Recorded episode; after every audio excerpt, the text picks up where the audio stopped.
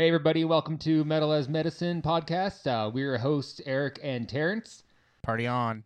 All right, here we are um, for the week ending of February 26th to March 1st, and uh, we're going to talk about some some new music, some extreme music, because everybody loves extreme music. Does it have to be extreme? No, it doesn't. It can be extreme in any sense, Oh, sweet. and metal in any sense. So, like, if it's so respectful that you're like, respect is metal, then it could be metal. It's so extreme that it, it res- it's so respectful that Yeah. it's extreme. Yeah, because being respectful is extreme. No, wait, is metal. Uh, sure. I was trying to get into that mind frame, but I'm sorry, uh, you lost me. That's okay. that happens often. Okay, what are we? All right. Well, why, why what, don't what's we? exciting? yeah, why don't we start off with uh, new releases? Oh man, You want to talk about the one that you were just playing, uh, Inter Arma. Inter Arma? Just one track so far. Citadel. It is amazing. How amazing! Well, on a scale of one to ten, it's definitely a ten out of ten. Wow, really? Ten out of ten for. Uh, I've not I've not heard of this band before, and they've been around for a while. Very difficult to describe because they're a cross genre type uh, band where they'll have really quiet, slow, acoustic soundscapes, and then go into black metal or death metal parts. But I feel that this new song, this new track that the was released just this past Friday is excellent. Yeah, that sounded really good. Actually, that track we were listening to. Yeah, it didn't even get to the the later part. So it starts off pretty heavy and then goes into it has a stylistic change halfway through, and uh, I believe I've really, really been uh, digging that slower Black Death, more rhythm, more, uh, more uh, melody, or drone. yeah, more droning along. And I, I love it, like listening to the double bass kick, and it, and it goes by at one tempo, and then all of a sudden they just kick it up a little bit, but the rhythm still drones along like that. Yeah, I really totally. dig that. The new Rotting Christ sounds like that as well. A few of the songs. Yeah, I'm pretty pumped for that album. I don't know what the actual release date for the Rotting Christ album is, but everything Uh, the new one, it's already out. Sweet. I will have to dive right into it then. Um, but they've been slowly releasing tracks on Spotify, and every single time it pops up for me, I've been, you know, playing those songs and getting get my groove on. There it is, right there. It came out uh, a couple of weeks ago. Man, I've been The behind the times. I'm behind the times. I really like this track, uh, Heaven and the Hell and Fire. That's one of those ones that kind of drones along. Very, Awesome. very cool. Very Uh, cool. I believe it's either the second track or the sixth track. Though I I don't know. I can't pronounce them because they're in different languages. But uh, they were. Let's see what uh, Spotify says. Yeah, I don't even know what that is. I don't even know what language that is. The The, the two that you're talking about. yeah, I mean, well, the first I don't know if it's uh, Greek because they are a Greek band, mm-hmm. I would Um, assume that they are then. but it could be Russian even or some kind of uh, variation. Saint Vitus released a track. Is can you open that up and see if is Glenn Benton in Saint Vitus still? Mm, doesn't look like it. No. His active band is Deicide. He's in one. He was in. Uh, he did guest vocals at least for. Mr. Benton was definitely guest vocals, at least a temporary vocals for at least one band. I love the um the lineup for this album. Is uh Themis Tolis on the drums and does that say Sakis Tolis on everything else? Vocals, guitars, bass, keyboards, percussion, songwriting, and lyrics. That's Well, pretty awesome. If they're, man, if it's kind of like a Trent Reznor type thing. If the dude's just is Kind the guy of. that's writing everything. Oh, Yeah. Vital Remains. I was totally wrong. Oh, Vital Remains. Yeah, okay. That makes sense. Yeah, that, I saw that on the list there. Terrible So, um, oh yeah, and they have uh, vocal. They got choirs on this album as well. Lots of percussions, female vocals. Like it's got a big range to it. Lots of lead guitar melodies. Mm-hmm. Very very cool. Got to check that out. Let's see what else we got. Uh, the new Children of Bodom single came out. Yes, Platitudes and barren words. What do you think? I listened a few times, and what I feel, I feel it is a solid effort. My excitement level for the album is probably about a seven. It didn't get me super fired up, and I'm not exactly sure why. Um, I, I don't know. I don't know. Maybe it was just the wrong track choice. I mean, a seven's is still a good number. Like that's Oh, not, yeah. it's not beat around the bush. Like a seven's a solid. Yeah, I've listened to some of the samples on Twitter, and uh, the the whole like all the samples sound really good. This song here, eh, it I enjoyed it, but yeah, I'd say seven out of ten for excitement levels. Pretty good right now. Uh, I pref- I preferred the last single, "This Road," over this one. Right. A little bit faster paced, uh, some nice solos in it.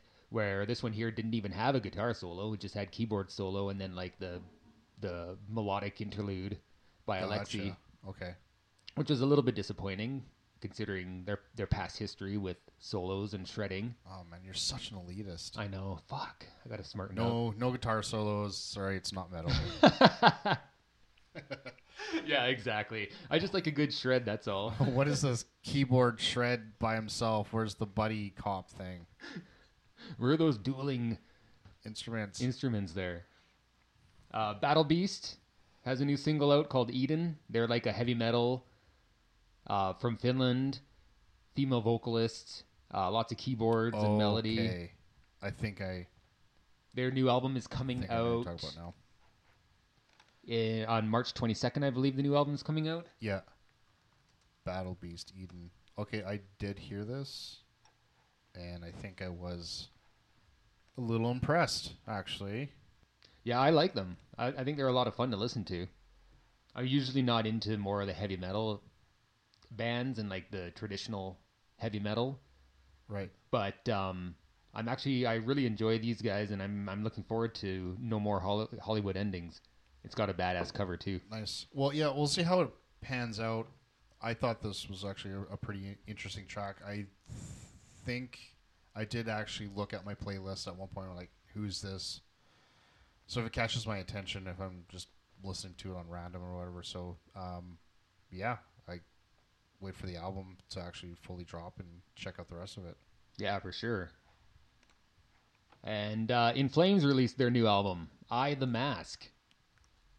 Oh, man, I was trying to think of something really witty and funny to say to that, but I can't. I guess my joke was a dud, just like their music has been for the last ten years. Quite possibly, or like if you go into Dud. public with everybody knowing you're an In Flames fan, you should be wearing a mask. Oh, Ooh, no, just kidding. I kidding. don't know. Uh, I, I I still enjoy their older stuff, not so much their newer stuff. But I do I, I do enjoy this album better than the last three that came out, or four even. Holy shit, how many more albums do they have since Come Clarity?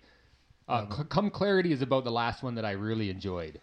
And that was already thirteen years ago. Yeah, sense of purpose, uh, sounds of a playground fading, siren charms and battles, and then I the Mask. Wow, I can tell you, I have not listened to any of those albums.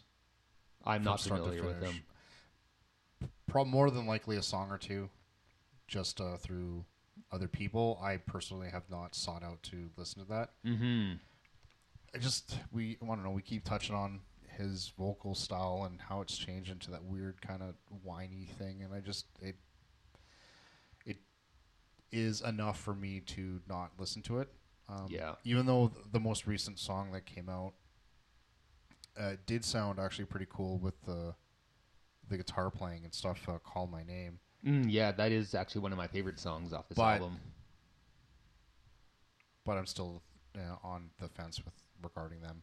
I've listened to it probably half a dozen times, and I really like uh, a number of the songs, like the title track "I the Mask," "Call My Name," um, and then one called "Deep Inside," which actually I think might even have one of the best um, melodies, uh, guitar riffs, Nice. probably Okay. that they've done since "Come Clarity" or or even earlier. I think maybe even since uh, Vanishing Light, the song off Come Clarity. It's, Well- yeah, it's a pretty good song. But then again, all the ones in between, I'm not a big fan of. Uh, there's one I got to talk about called "This Is Our House." Yep. It's like this rock anthem that does not sound like anything In Flames would ever do. do. Then what the heck are they doing? I don't know. It's a very, very interesting song. But the funny thing is, is that it's so damn catchy that I can't stop listening to it. Oh man. Well, yeah. So how do you do you fault them for that because it's uh, a you know a black sheep kind of thing on the album, or the do you fault them for running something that's so catchy you can't get it unstuck from your your brain? Well, that's the thing too, is that when I listen to the whole album, it is literally the standout track that goes, "Wow, this is totally different than the rest of the album." Like it is through and through melodic death metal, of course, with Anders uh, singing mixed with his growls, but then it's got this rock anthem in there that is like pretty much repeating the same verse and chorus throughout the whole song. Interesting. Yeah, but Well, we'll have to come back to it uh, next podcast, and I will give you my my actual thoughts and feelings on the, the album in its entirety, rather than just that one song. for sure, yeah, for sure. It's gonna break break a, a, a almost a decade long streak here of not listening to their stuff. You sure you don't want to hold on to that streak? Nah, it's not really that important for me to hold on to. You're gonna cry yourself to sleep tonight. Oh no, the streak is broken. Yeah, I'm gonna yeah definitely cry myself to sleep. Thanks. You're welcome. Hey, hey, hey, Hey, hey. hey. Have you uh, heard of uh, Mark Morton? Yes, I have. Have you checked out his new album? I have listened to it. Well, I don't know if I'm a fan of it. what do you mean? It's it's Lamb of God. I love the music. Like the music's great, but I'm I don't know I don't know if I enjoy much of the vocals that I've heard because it's got each song is a guest vocalist, right? Yes. And the first one being uh, Chester from the late uh, Chester from Linkin Park, right? Stinkin' Park. That's Yes, right. That's right. Yeah.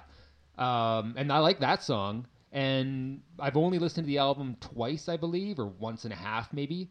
Um, I don't have much of a pin- an opinion beyond that, though, so I do have to listen to it a little bit more. What do you think? I thought it was good. I I have a kind of soft spot for guitar player um, led albums with guest vocalists. Uh, Slash has done it a long time ago. Slash Slash's Snake Pit or something. The first album they had guest vocalists, uh, Ozzy Osbourne and uh, the guy from the Cult and etc. And Myles Kennedy was the first time they collabed together, and then ended up s- singing for him for the until now. Um, but also Tony Iommi did that in the mid '90s with uh, his solo album Iommi, which had also a different singer per track. So it, this kind of scenarios happened a few times in um, the last 20 years, and I just kind of like hearing different vocalists take on uh, that particular type of music.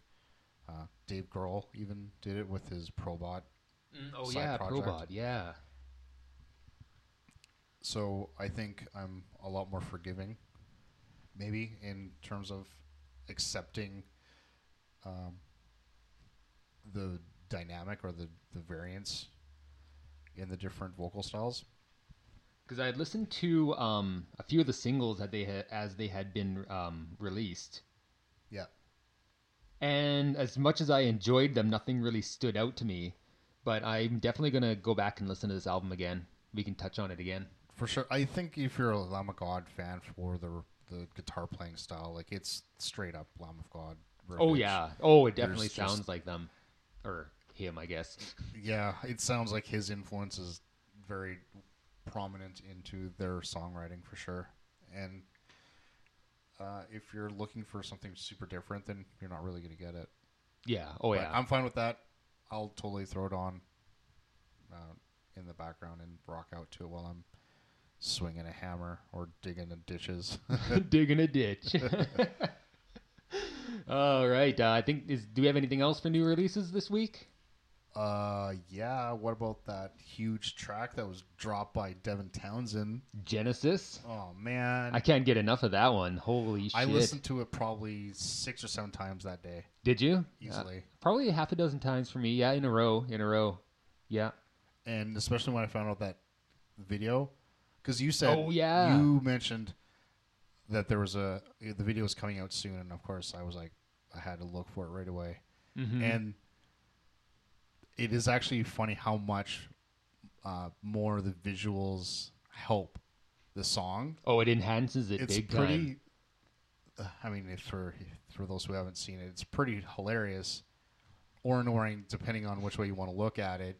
It's just Devin sitting at a desk listening to Genesis, but there's a green screen of like different stuff going on in Different the visu- background. visuals and things happening. Yeah, and the visuals happen to be quite literal literal images of what's happening in the song, or at least I felt. Uh, Mhm. Maybe they're uh, his literal images, what he kind of thinks, because he's talked a lot about seeing shapes and, or not shapes, uh, colors in his music. in his music. Yeah. When he writes certain songs, he thinks of colors, and he's talked about this one being full spectrum. It's the first album he's ever written musically that has everything. So, and he also went into a little bit of detail on why Genesis was the song that they chose because it he felt it encompassed the uh, kind of give you a good idea of what the rest of the album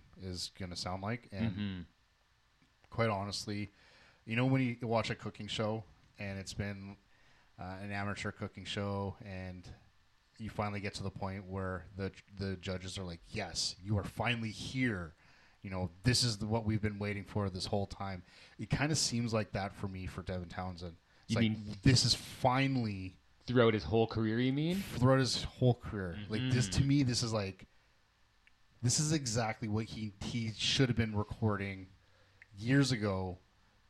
Because when I listen to him, it's like playlists. Yeah. Put on a playlist and I go through random, and I like going through all the different uh, albums and songs that he's written, and then, like finally we're getting it where it's all clumped together into a single unit, and he's just allowing his inner crazy to really shine. Yeah, I totally agree with that. That like when you listen back to previous albums and the uh, the progressionness and um, the creativity and what he's been doing, really feels like he's been building up to something like Empath, and that he might have been attempting to do something like that all along without realizing it, and then now finally he has those skills to produce something like that. And if you Yeah. follow him on Twitter, uh, he's been talking about how the the the song might not make a lot of sense right now. Uh, the video complements it and gives it a little bit more clarity about the song, but it's not until the album comes out that you'll really understand the music that is happening within those what six minutes or so. Yeah. Which, when I first listened to it, I was like, "What the fuck is going on here? Like it's all over the place. There's shit happening everywhere. All sorts of sounds. Every everything from like like more natural soundscapes to like uh, 8-bit digital sounds and all sorts of things happening in there. Yeah, there's a, a cool little one or two second long eight bit little interlude. Uh, there's uh, cats meowing. Oh, and, uh, yeah, yeah. and two cow moos.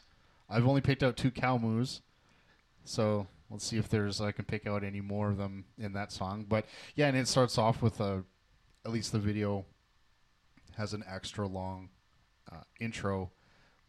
Really, yeah, it's like beside a beach, waves come crashing in. It's uh, kind of like Jamaican steel drum, like really light, and then it just starts in the song. And uh, of course, they return to that part way through the song itself, and um, I'm really pumped for it. Oh, yeah. it's yeah, it's it's really awesome that he's finally.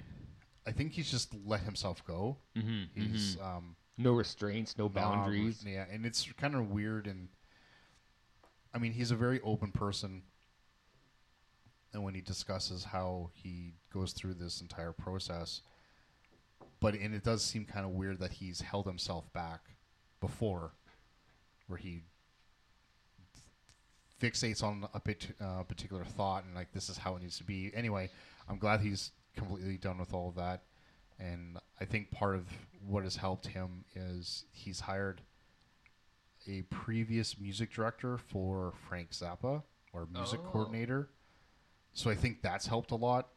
Um, I mean, obviously Frank Zappa is a major weirdo for Mm-hmm. um, music. So to me, Devin Townsend is the new Frank Zappa for sure. If Yeah. especially if this is the the direction he's going. I'm really excited for the new album. Absolutely, I'm excited for every album that he puts out. But this time, I can say that I'm probably the most excited Yeah, to listen to his. New I've stuff. listened to Transcendence a few times in Mhm. in recent uh, last couple of weeks, and it just doesn't have the same. Like I'm really excited for Empath. Yeah, Trans- Transcendence was kind of like um, almost like an advanced or a, a part two to um, Accelerated Evolution, maybe. Like I kind of feel Right. like the sound is still s- similar to that, that big sta- uh, stadium sound. Uh, but the songs, I, I don't really feel as though it was a progression from through his whole discography. It was, it was kind of a strange uh, album to me. I, I did enjoy it though, Yeah, it's a good album. I think they could have done fine with three songs like an EP or something. the because once you've seen it, you've seen it for the entire disc, and you know there's a two CD version of it. When he Mhm. could have easily gotten away with uh, an EP. My personal thoughts, anyways. Especially now, I have this, you know, the Genesis in reference. Mhm. Oh yeah, yeah, for Okay. sure. Yeah, he could have easily gone away with three songs of that, and then give me three songs of Casualties of Cool, and give me three songs of something else, and I would have been a little bit more into it. Um, but yeah, I can't wait, man. Yeah, for sure. Let's totally. this, right? Yeah. Oh, if we're gonna do a show on that one for sure. All right. Uh, shall we move on to some news? Nah, maybe. Maybe. Yeah, sure. Yeah. Okay. Well, how it. about Gene Hoglan? Well, that's tangentially related. Holy crap! yeah, right. Totally. Uh, he says that Testament is working on a new album. Uh, he says that there's about six songs together, and Alex uh, Skolnick has got some killer ideas. Everything seems to be coming together, and it would won't sound like a direct follow up to Brotherhood of the Snake. awesome. Yeah, totally. Testament's. Uh, I've definitely had a soft spot for that band for a Mhm. very long time. Their '90s stuff, I just love. I absolutely love it. so, uh, absolutely looking forward. For sure. Yeah, I'm more of a fan of Brotherhood of the Snake. I was just listening to it uh, last week or so. Yeah. I quite enjoy it, but um, if if it's going to go into a different direction, I'm okay with that too. Well, I think it's going to be kind of limited. Testament has always sounded like Testament. That is very true. So within that scope, I'm sure it's gonna it's gonna sound like the band. I wouldn't be surprised if it uh, didn't deviate too far. Oh yeah, oh yeah, exactly. Um, we'll move on to Slipknot. Corey Taylor is back in the studio recording vocals for the next Slipknot album, which actually surprised me because I thought it was completely done when the single "All Out Life" came out. I thought that was already promoting the release of the new album. Totally, yeah, and yeah, I think they're. Who else did that many years ago where they just released a song? Oh yeah, uh, Machine Head. Is there anyone out there? They just dropped a single. There wasn't an album, and then they went ahead and recorded an album. And was that single on the album that came out? Do you Uh, remember? Th- they may have retroactively put it on. Oh, so I'm wondering if Slipknot was just kind of testing the waters to see, or just not testing waters, maybe to just uh, refresh people's mind and like like, hey, don't forget about us. don't forget about us. You know, there's stuff coming out soon. Well, they got me back. Like, I'm, I'm, I'm pretty excited for the new album. It sounded pretty raw. Mhm, the, they did. the production on this track. It harkens definitely second album, maybe yeah. Oh yeah. I got vibes. a little bit of like first and second album, so it's like Ross Robinson style uh, darkness or lo-fi. It's kind of dirtiness. Of, It was very raw, very dirty, lots of blast beats. so we'll see what the rest of it is. Anthem-like. and, uh, I think it's cool that this particular song will not actually be on the rest of the album. hmm Oh yeah, very cool. Absolutely. So just- He also said that um, the album or this one, the standalone single, isn't nearly as dark and vicious as the rest of the album. That sounds very cool. interesting. Yeah, Well, yeah, that's very cool. that actually. is. Uh, they also announced a North American tour with Volbeat, Gojira, and Behemoth as supporters. Excellent. I wonder. I'm hoping that comes to Canada because I have not yet had a chance to see Gojira. Yeah, me neither. And Sling, seeing them with Slipknot would be pretty cool. And That- Behemoth is. I've heard they're uh, good things about them live too. They're badass live. I saw them in Penticton with Right. um, Slayer. Slayer. Yes, that's right. Yeah, and they fucking put on a good show. Absolutely. All right, so Kalma, the Finnish melodic death metalers, they had a poll earlier this year uh, asking fans which country they should tour, and naturally, America won. So they are now doing a tour of America, which only has two Eastern Canadian dates. Of course. Yeah, of course. Not not Vancouver, which is actually funny because three years ago they played a show here in Kelowna at Flashbacks. Holy heck! Yeah, How did I miss that one? I don't know. I, I was there with uh, okay, uh, who was playing Vespira? Uh, what's it called? Vespir Vesperia, okay. I believe, is a band out of Vancouver or somewhere. right. And um, they Damn. they played. Uh, they opened for Kalma. Uh, that was one of the last shows at Flashbacks before it closed. They had a Intense. Yeah, they had a show there for like the last night. They had a show with a band playing, but Yeah. before that, Kalma was the last act to play there. Yeah. Awesome. I don't know why I missed that. I must not have been here or something. I, don't I have know. no idea. Man, No idea, but damn, man. to see them in a super tiny, intimate venue would have been awesome. Yeah, it was awesome. Uh, let's move on to the website, uh, the Finnish website Metalstorm. They released their 2018 awards. Uh, you can check it out by going to their website, metalstorm.net. But we'll just talk about quickly about some of the notable uh, winners here.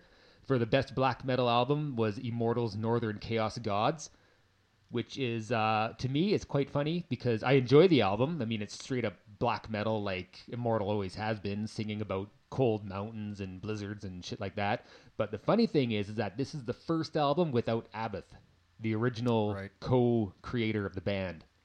Because he went off to do his own thing. Yeah, he's got his solo band um, Abbath now. Yeah. But yeah, I think it's kind of neat that after he leaves the band, they release an album that wins uh, Black Metal Album of the Year. And how was that album production wise? Did they kind of step it up in? I'd say it's not much different than what you'd expect from Okay. from Immortal. Right. Like maybe along the the lines of Sons of the Northern Darkness, like that. Maybe a little bit more crisp than they've done previously, but you can go back and listen to any of their previous albums, and they're pretty muddied and you know low lo-fi, which is normal for black metal. uh, for best extreme progressive is uh, Rivers of, of Nihil, where owls know their know my name. This is a very Nile- cool album. Nihil? have you heard of these guys? Nihilism? Yeah, nihilism. Rivers of Nihil. I have not. No, definitely not. I'm just, just Here, let's bring them up. quickly. pulling the Rolodex in my brain to see if I. They play it, like but no. technical death metal, like progressive. Yeah. Uh, they're from Pennsylvania. Oh, interesting. Yeah, where owls know my name. This album is really cool because it has tons of jazz interludes on it. Oh, Saxophone, man. Okay, that that'd jazzy be- keyboard sound. Very, very cool. I was listening to it earlier today, and it it's fucking awesome. Like it's so good. Yeah, I'm definitely have to check that out because that definitely tweaks uh, tweaks a bone in me when they're all over the place and just really messing with typical conventions and different styles. Oh, totally. And it's uh, it is progressive technical death metal, but the the interludes are so cool that you just can't stop listening to it. I mean, the Metal Archives has it at 62% on 11 reviews, of course. They're a little bit more elitist than Yeah. other websites, but don't let that send you in the other direction. No, definitely not. Uh, let's go back and check out. Best heavy melodic album goes to Amorphis Queen of Time. That's a fucking awesome album. Like 100%. Missed it. I recommend anybody to check that out. Very, very melodic death metal mixed with like melodic rock and heavy metal.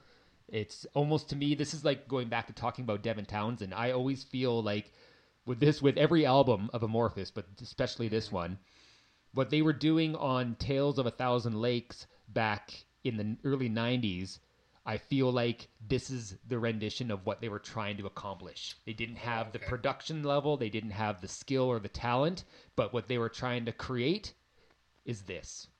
Yeah, it is so good. Sweet. Okay. Uh, for best melodic death metal goes to Omnium Gatherum's The Burning Cold.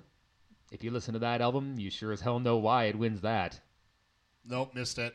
oh no! Missed it. Another awesome Finnish melodic death metal band. I was doing other things. Okay, Okay, I was having a good time elsewhere, doing other things. having things. a good time not listening to melodic death metal. That is correct. Uh, I, I highly recommend fans of melodic death metal to check that out.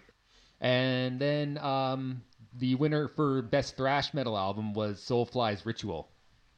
I heard only a little bit of that. Have you? Yeah, just a few songs. I'm surprised they consider it thrash metal because it teeters that. Uh, I don't know, kind of black metal at Mhm. times, Mm-hmm. but yeah, just a few songs. I was more heavily into like I think the Fu Manchu album was like my number one 2018 album last year, so I was more into the stoner rock or stoner metal stuff. I listened to it. It's all right. I still preferred like the latest Testament album or even Megadeth or whatever. Uh, Soulfly, I don't know. I like their earlier albums, like the first three, when there was. I mean, yeah, it was more like nu metal. Uh, but that that's all right. Well, the line is becoming pretty um, blurred between them and Cavalera Conspiracy. Oh yeah, So yeah. it's even with Marc Rizzo being in both bands, the guitar player, uh, it just even more becomes pretty muddy. On uh, it's hard to keep track of which band is actually which Well, because you play them back to back or side beside each other, and there's no way of telling the two apart. when we come right down to it, I actually prefer Nailbomb over all of them. Ooh, Ooh. you're such an elitist. Okay. Uh, so, oh yeah, here's one. This happened today, actually. Keith Flint, the singer for Prodigy, passed away. what? Today, at the age of 49, he was found unresponsive at his home in Essex, England. I'm fact checking this. Okay, go I for it. need- I got it right here, actually. Oh, what? He's here dead. it is on Blabbermouth. Well, you can't believe what you read on the internet, bro. Yeah, I know, but except that you're looking it up on the internet.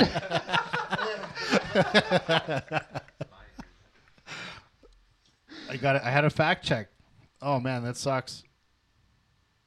yeah, That was a definitely. he's one of the one of the pioneers of um, the whole underground techno scene there, coming out of the UK. He actually had a cool little punk project too, just uh, called Flint. Um, but it was cool because it was just a straight up punk band.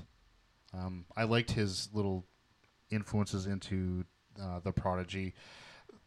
The group itself is uh, the other Liam, I believe his name. He's the guy who controls basically the the band's sound. Um, but Keith's voice is very influential, and he's on some of their biggest tracks. So that really sucks. All right, and joining us now is local Kelowna death metal band uh, Death Machine. They have one song currently on Bandcamp, as well as a brand new T-shirt that they have just released uh, in the last few days. That's neat. Yeah, isn't that neat? All right, like- guys. Uh, like music. Music's what? fun. Music, Death Machine. yeah, music's Rock and okay, roll. right? Yeah, rock and roll. Rock they, and they roll, play boys. Uh, soft rock, jazz. Yeah. yeah, Bluegrass band from Detroit. there you go. Right. All right, welcome to the show, guys. If you want to go around and introduce yourselves. And what do you? You have to tell me what instrument you play too, because Oh, because Terrence is like. a I'm the virgin new. Yeah. I'm, I don't. I'm the fly on the wall. I don't know. I just told him to come over. yeah. I said we had a bunch of hot chicks coming over. That's the only Oh, one. man. Shut up. All right. Well, I'm Spencer. I uh, I play bass and I sing lead vocals for Death Machine. I'm Taylor. I play the drums. Yeah, I'm, I'm Dylan. I play guitar, um, lead and rhythm. We, me and Chandler kind of switch off sometimes, and And I'm Chandler. I you got you got the description. you can also play guitar. Neat. lots of songwriting. Chandler does. Yeah, main songwriter would be Chandler for sure. Okay, cool. Just music. Uh, lyrics as well. I pass the lyrics off to Spencer Yeah. because I want to focus more on the music side of things, and he's getting pretty kick ass at writing lyrics. Mhm. Most of my stuff is what you see on the back of that shirt there. Yeah. He's got more the insightful the stuff. offensive stuff, the good stuff. I wanted, I wanted to write a song that would never be allowed anywhere. But Well, that's the beauty with metal, though, is you can write about anything. exactly. Yeah. Exactly. Most of the time, people don't even understand what you're saying, anyways. So Yeah. Exactly. And that's why you can make funny songs too. Like, for instance, the Black Dahlia Murder has a song about smoking weed, but you would never guess that that song is about Totally. that because it's death metal. So, Yeah. yeah, exactly. Oh yeah, for sure. Obituary, that goes into obituary at all. absolutely. hmm So their first few albums, they're one of the forerunners for the American death metal scene, right out of Florida. And their first two albums didn't include lyrics in the songbooks hmm. because there were no lyrics. So what the stuff that John Tardy's making with his voice, they're just sounds. They're just sounds. Yeah. That is amazing. Yeah. Not all of it. It wasn't 100% just sound based, but yeah, there's a good chunk of it that is. I can't fit on a word a year, so it's just. It's gonna be out. Right? exactly. Yeah. That's what a lot of the bands did though when when metal was first starting was they just improved a lot of the lyrics because that wasn't the focus. Focus was on the music, right? Exactly. So, Yeah. Yeah. Like a click track was nowhere to be seen. yeah, totally. So, uh, you guys have a demo or anything out right now? Uh, well, we have one song that we've released on a Bandcamp, uh, which is kind of like a single. Um, but it's not going to feature on our EP that we're going to release later this year. Why? It's already released. It's already released. It also features uh, Chandler on the vocals. When the band started out, Chandler was the vocalist, but then we pass it on to Spencer Yeah. last year. So. I like that to was- fade into the background and not be seen. Yeah. Mm. I like to Nice. be heard and not seen. And so now, after we record this EP that we're doing, I don't know the the music that we've written. It's you know like bands you'll get unhappy with what you've previously done after you do more stuff. So that's definitely a part of it. Uh, but at the same time, you want to be able to share that stuff with everyone too. So it's out there now. People have something to listen to, and now we get to work on new stuff. So that's the plan from now on. Are you guys self producing, self recording? Yeah. Um, we're gonna be recording the drums with. Uh, uh, we're still doing it with Drum Tyrone? machine? Yeah. Yeah. No. Oh God! uh, like, yes. I'd rather put my own drums in the recording. No, I Yeah. wouldn't, oh yeah, for I wouldn't want to be replaced, you know. it's like that one episode of uh, Metalocalypse where Pickles gets replaced by a drum machine. yeah. Uh, anyway, um, we. What was I even saying? We're currently working with uh, Tyrone. Tyrone Dombowski. He Yeah. was he is the guitar player for the band Displaced. They're another local death metal band. Cool. And um, he has lots of gear, and he often does sound at Munin's Post for a lot of the metal shows that happen. So he's got the he's got like the engineering kind of setting up. He's got all the, down. he's got the nice mics and everything. To, and so to record we drums. yeah he's gonna help us record our E EP. Cool. and then we're, so we're gonna record drums with him, and then I have we're gonna record guitars at my place and vocals at my place because I have the gear for that. And then we're sending it off to uh, a buddy of mine named Zach who mixed our single. Silent Waterlow? Uh, no, his name is uh, Zach Gill, Zach Hill? and uh, he uh, he's the one who mixed that single we have on Bandcamp, and it sounds pretty good. And he's gotten better since then, so we're sending all the stems to him to get mixed, and uh, just to help him out with his portfolio and help us out get a good mix down. And uh, yeah, hopefully we can get that done pretty soon. We're hoping to have CDs in hand for the summertime. Yeah, Cool. Is, is the plan. Hopefully for Armstrong. Yeah, I was it's just gonna definitely, say yeah for for the Armstrong. Armstrong Metal Fest. Yeah, It's and then a whole another round of merch. We just finally got our first shirts on online and got all that happening, so that's exciting. Mhm. Um, but there's only more to come because we only mm. have the one design right now. So Yeah, yeah. I, I saw that. I got a notification when you posted it on Bandcamp, and I was right away like, I fucking need that shirt. that's awesome. You're like one of the first guys to be wearing it too. We haven't like so we we played the one show in Vancouver and we probably sold like a good like six maybe Five or five. six. Oh yeah, okay. So You Wow. guys are money Yeah, makers. he's still, like- yeah, no kidding. yeah. That's awesome. Lots more to be sold. That's for sure. Yeah. Yeah, absolutely. There's something more gratifying than getting off stage and selling hundred percent a couple shirts or something. Yeah, well, it was is- a nice feeling for sure. Yeah. Uh, one of the bands actually bought our shirts, and he was playing it when he was on stage, and we were just like, Nice. "Fuck yeah!" Didn't even hear us play That's yet. He just loved the design and just wanted to Yeah. try putting our merch in. Yeah, that was super cool. And I feel like I should mention that our, our EP and what our new music is going to be is is uh, kind of drastically different. Drastically Mhm. within a spectrum. Well, we, Or- we're going from like this kind of old school death metal style that we have, and we're moving towards more of the technical side of things. Okay. Awesome. Um, but it's still, in my opinion, like an old school tech death in a way. We draw elements from lots of things, Yeah. but like one of the main things we we we were like growing listening when we were listening to death metal was necrophagist, Yeah, Mm. obscura, yeah, stuff like faster. Like.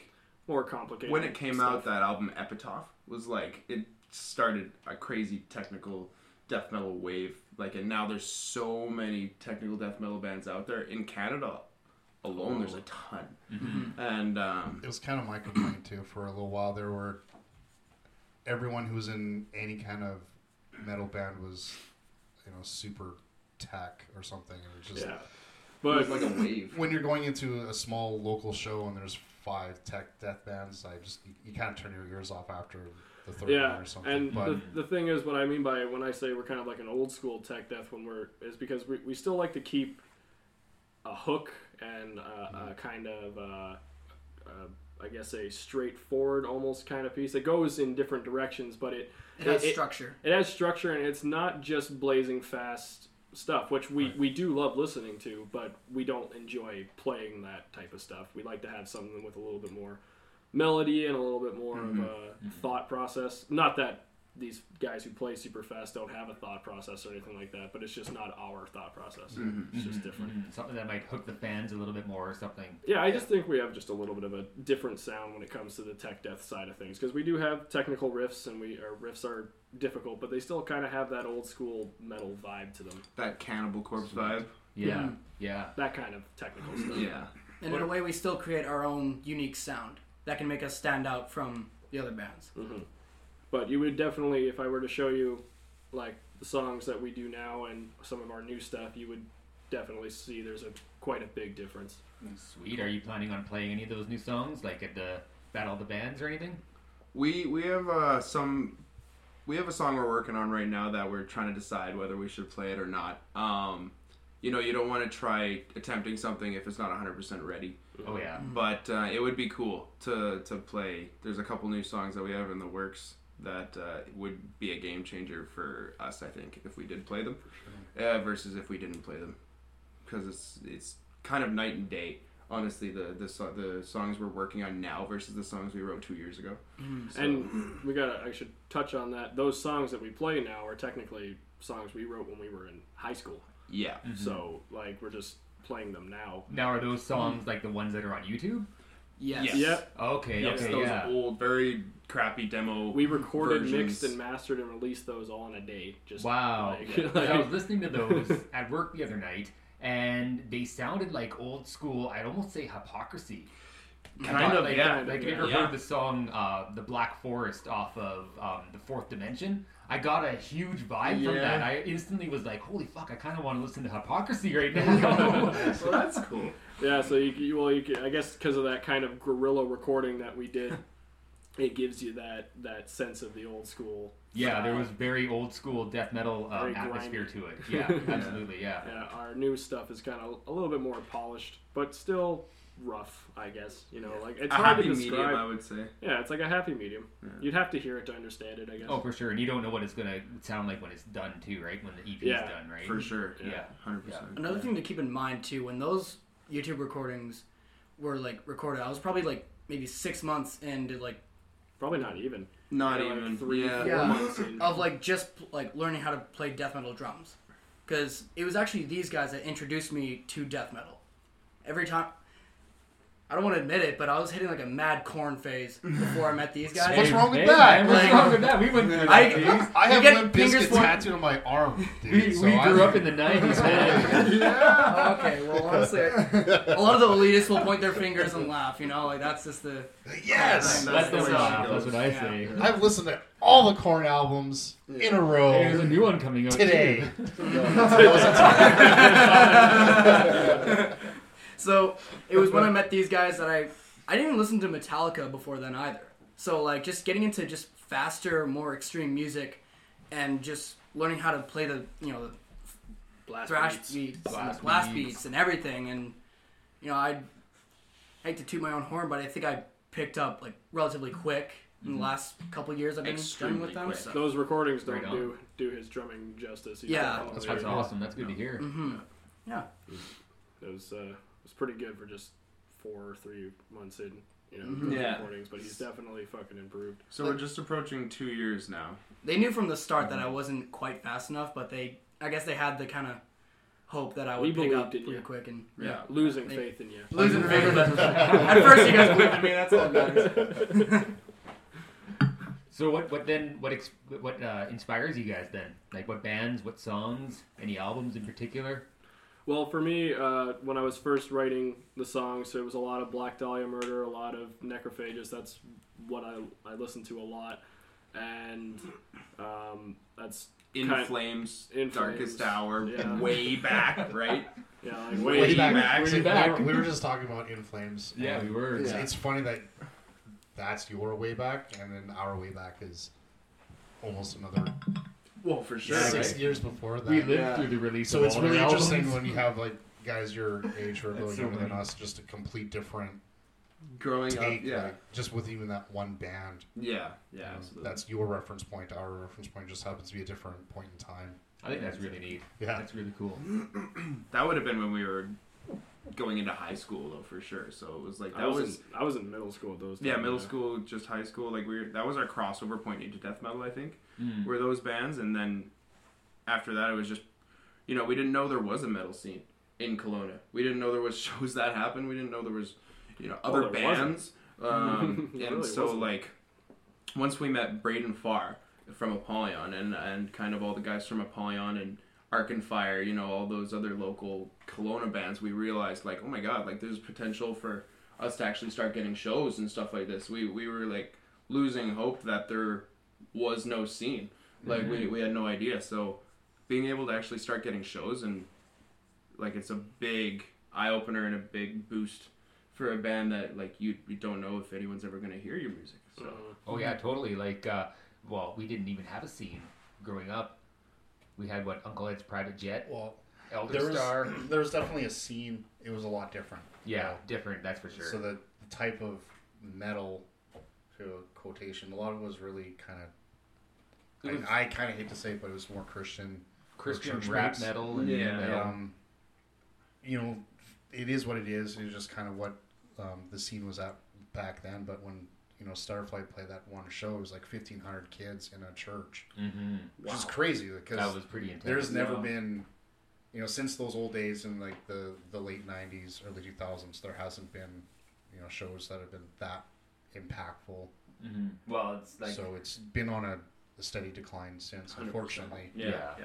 Oh yeah, yeah, it has been. Well, well, when I came back from Europe uh, eight years ago, I was pretty impressed to find out that there was a little bit of a metal scene, and in my opinion, it's only growing from that too. I think- Slowly but surely. yeah, but that that's how you actually develop a real scene, though. Yeah. You can't just have a band jump out of the gate, show off, and then disappear into obscurity, Mm-hmm. and then all of a sudden there's nothing left, right? That's what happened, like say like five years ago, and then ten years ago, with like uh, Atriest, or Yep. like band, you know bands like that. They did the Hellraiser festivals and stuff like that. They brought in some big names, like Devin Townsend played one of those shows, like, and so like the levels closing, the Habitat's closed. None of these big venues, they, like they can't even support a big show anymore. Like Zool had their release show at Munins Mm-hmm. after being ten a band for ten years, they still release their CD at a venue that maxes out at ninety five people. Yeah. And it's just like there was obviously a lineup around the corner from when the doors opened to when the show ended, and it's just like, man, I mean, they could have easily had it at the Habitat, but it's closed now. It's like Mhm. there's almost not anything for us to do. Well, we're lucky to still have Munin's Post to Oh, be yeah. able to, to Oh, do yeah. shows, right? We're We very wouldn't lucky. Very lucky. But then the bands that are local from Kelowna, all these bands that are touring through saying, let's play shows, let's play shows, let's play shows, you don't want to be on the same bill four weeks in a row. Mhm. But, or, you know, a bunch of bills with different bands touring through and play Munin's Post five times in two months. You Mhm. know, it's just, there needs to be more options, I think, around here. Is Yeah. what is what Kelowna needs Yeah, in terms of uh, venues. yeah, and totally. Then, like that goes with having a bigger uh, metal scene for sure. Oh yeah, totally. It doesn't help that we're four hours away from the biggest city Yeah. as well, right? Yeah, yeah. But the SOEC in Penticton helps a little bit.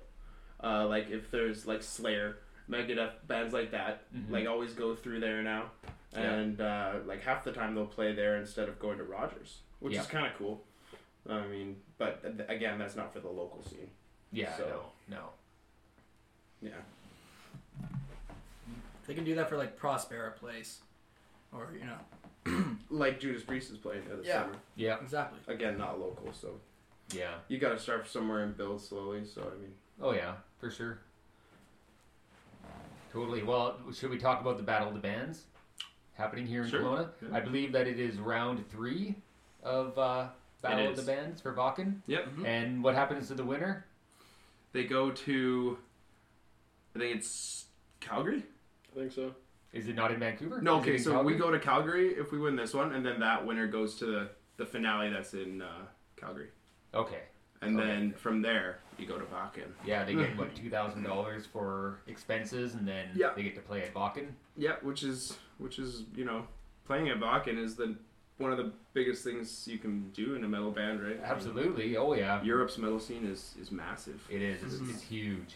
So There'll be over hundred thousand people at the shows there. Oh and yeah. you know that is like way on a different scale from anything that anyone around here has ever done. Oh yeah. Absolutely. That's the big leagues for sure. Oh yeah. Time. So Yeah, well, the, the band you were talking about earlier, Battle Beast, that's how they got started. On a They won. Battle Bands? Awesome. Yeah, they won uh, Wacken Battle of the Bands in Finland. crazy. Yeah, Well, good for them. Wow. yeah, and they played Wacken, and then now they were released. Now they're releasing what their fourth album. Yeah. Are they signed to a record label or anything? Uh, yeah, they are.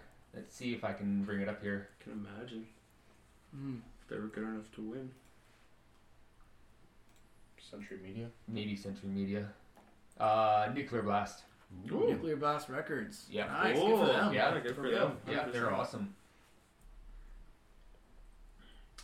So yeah, it's exciting to play the Wacken battle, um, and it's the first time it's in Kelowna, Yeah. which is which is big Oh, yeah, for that's us. pretty cool. It does a lot for the metal scene for sure. Oh, There's, yeah, there's definitely. articles from Kelowna now, and and uh, Invisible Orange is a is a pretty sweet uh, entertainment company to be putting it on too. So there's a lot of good advertisement that's happening online and and stuff like that for the show.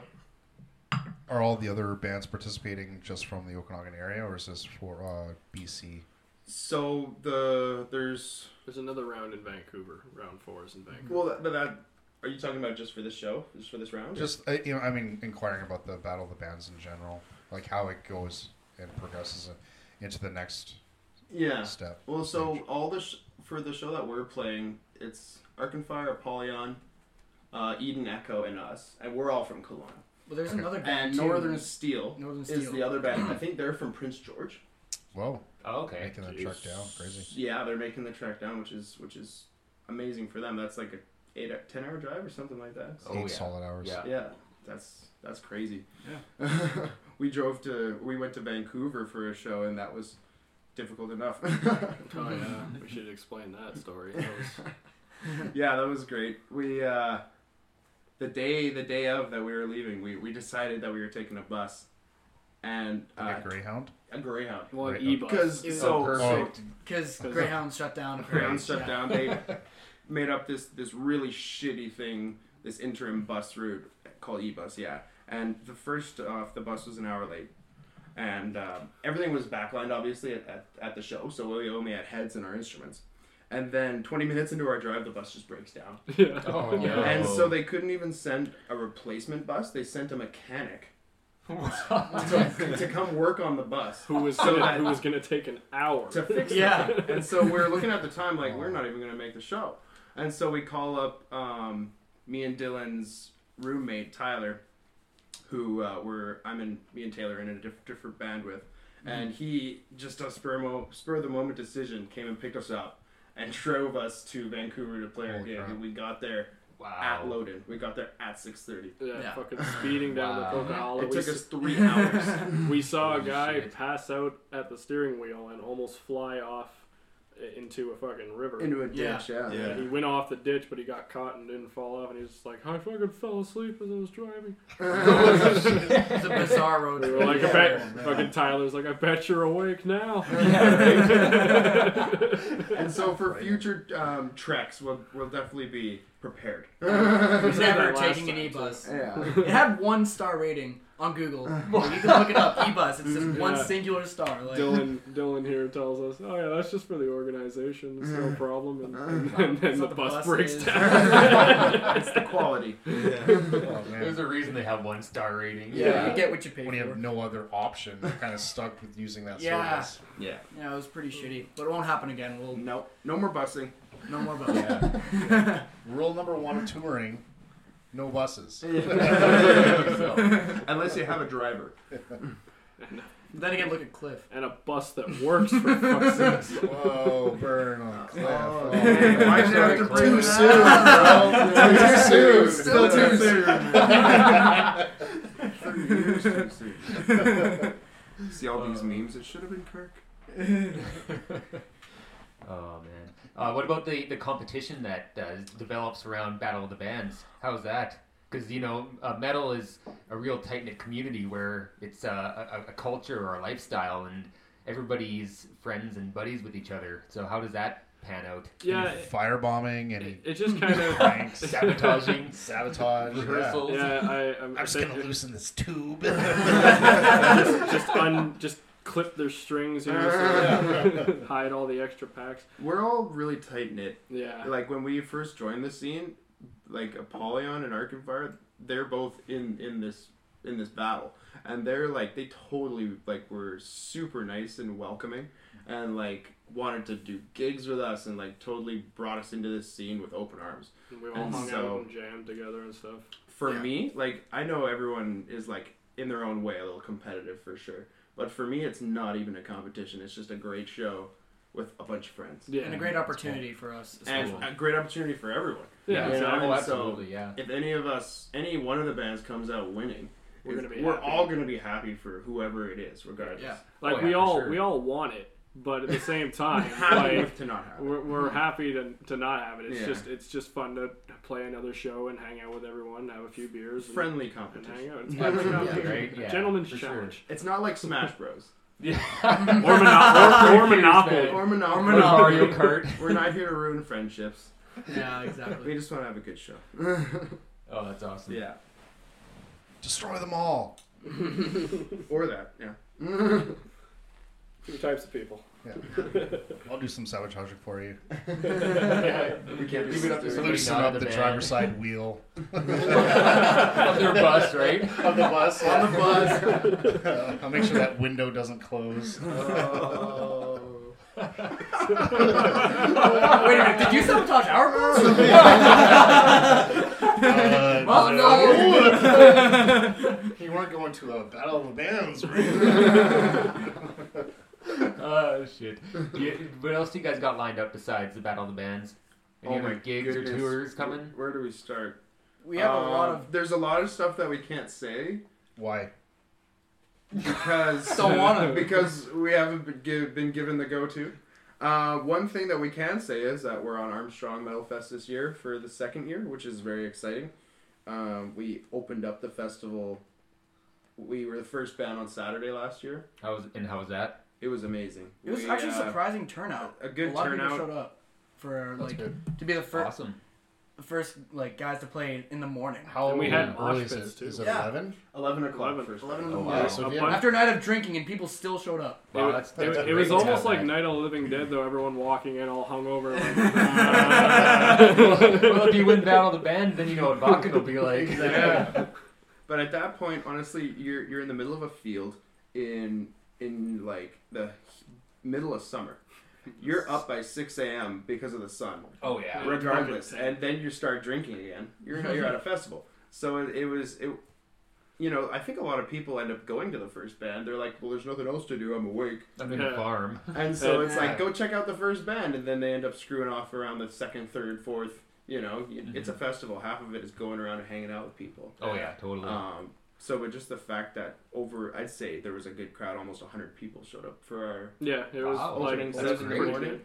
Not Mhm. bad at all. Uh, a funny story about that uh, time in Armstrong. Dumbass us forgot uh, sunscreen. Yeah. So if you if you Oh, look shit. at the photos of us playing on stage, we're just all cherry red. It's pretty good. My, me especially, my face hammered was just at 11 in the morning. Yeah. Dehydrated, just yeah, like we're just sunburnt. sweating the beer out as we're drinking. Yeah. it. Like why aren't I getting drunk? And now we know the rule: when you leave your tent, it's one beer and one bot- one water bottle. Yes, one for one, right? Yeah. Good ratio. Exactly. Yeah. Do you know when you guys are playing at uh, the festival this year? So we're gonna be playing fifth on Saturday. Fifth on Saturday. Oh, upgrade So promotion. It's a little, Yeah, little that's upgrade. good. We Do, were- do you didn't know that want to. officially? Yep, yep. I noticed on the poster you're not at the very bottom. You're a little bit in the middle now. Second row. Yeah. Second row. Yeah. We Third were up. making our way up. Yeah. yeah. We definitely Moving didn't want to start the festival off again. So And this is a big year. They got bigger names this year as well. super excited to see Origin headline. Yeah. Yeah, I'm stoked Yeah. for that. That's pretty good. That's gonna be sick. Super excited for a lot of the local bands that are playing. Gross Misconduct is great. Truant is fantastic. Uh, Obsidian, both from Vancouver. Uh, and then there's lots of there's I think it's the first year they're doing European bands.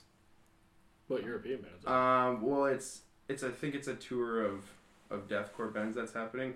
One of them is Breaking the Martyrs, Uh, betraying the martyrs. Betraying the Martyrs. Yeah. It's not my particular style of music, but it's cool to have European bands on the bill. Yeah, absolutely. I've listened to them a little bit. They're they're pretty good. I enjoy Yeah. them. Yeah. Yeah. But you don't like the deathcore, or you don't like the European. Def- definitely. I just trying to- Euro- Yeah. Europeans are cool with us. So it'll also be the first year of like Dylan's side band, Indecipherable Noise, premiering in the. Yeah, you should talk about Oh, that. right on, said man. anything. Yeah, yeah, we're in another band. Um, we're like uh, instrumental prog, so there's no lyrics or anything. And uh, yeah, we've been playing for a year, and uh, we got in an AMF, and we're playing at 11 in the morning, just like Death Machine Oh was. yeah. Nice. Yeah, That's Two right. shows in the same day. Huh? Yeah, so I'm gonna be doing two sets in the same day. Good for you. That's Yeah. that's Drink awesome. that coconut water. Yeah. Stay hydrated. And sunscreen, lots of it. Oh, I will this time, man. Holy Fuck, that was so bad. Yeah, Yeah. we, we We- learned we- our lesson. Yeah, we learned Yeah. a valuable It lesson. was funny. Ian gives me a. He's like, "Here, take some sunscreen." I was like, "Oh." The only Yeah. sunscreen we Just had. smacked it on my face. It was so.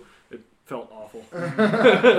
Like I was dunked into a pool, like not like just dunked, but like actual wrestled into Oh a my pool of God. clear water, and I was It was a totally kiddie fine with pool. it. Yeah, just a mini kiddie pool, and it was like it was like right on concrete too. But I, oh man, I was so relieved to be just covered in cold, like the 35 degree weather. But Oh, see, that's no that's also what got us so sunburnt was that we kept dunking our heads in that water, so the fucking sun's just Reflects. Yeah. reflecting Starts it, boiling that water. boiling the water off. We'd also have like conversations with like really cool guys, but just outside in the middle, like we're not even under shade or anything like that. We're just like you know drinking beers and just talking, and then we're like, That's the way of we a should festival. probably go under somewhere else, right? we should go inside. Other than Armstrong, it's um, like you know we're we're local from Kelowna, so there's a lot of shows that we're playing at Mutants, Mhm. or that we will be playing at Mutants, um, with lots of bands that are coming through. Again, I don't know if I can Very cryptic. Yeah, that's all right. Yeah. say the bands. You're amongst friends here. No one's gonna be listening to this Don't know. anyways. Yeah, I know. It's- That's- will be It might be- later. Five months before this even gets released. So. Yeah. Well, uh, Dylan Um, pulled up the schedule with all the shows. Did you just want to maybe name the dates? we're playing a couple shows with Mutants. Um, one of them is coming up pretty quick here at the end of March. Oh, Uh, that's the Wacken battle. after the Wacken Mhm. battle. Oh, we have a one after the Wacken. Still in March, but after Wacken. Like Wow, I okay. said, when you play in Kelowna. There's a lot of bands reaching out that you don't want to play local shows. So uh, Dead Asylums, we're playing with them. That show's been announced, so I can say that. Uh, Dead Asylum, Drop Dead Fred. They'll be playing their first show yeah, in about like Drop Dead Fred. Yeah, Yeah. ten months or something like that, which is exciting. cool. Does he still Um, bring his huge box that he stands on? Oh, uh, Yeah, no, I Yeah. think he is. Cool. yeah, I think. he is. Yeah, does it. Cole. Yeah, Cool. Yeah. yeah, that light box. That's pretty fun. I know. Eagle I know box the is singer what's called without the for industry. Without Mercy has a light box. I, Yeah. didn't, I didn't know Cole had one. Oh, I don't know. I think he does. He definitely does. Yeah, Mm. I, I think I remember the, the big green light that comes up. I'm usually really drunk by the time they're playing. So Get me back up. I'm usually just like, ah!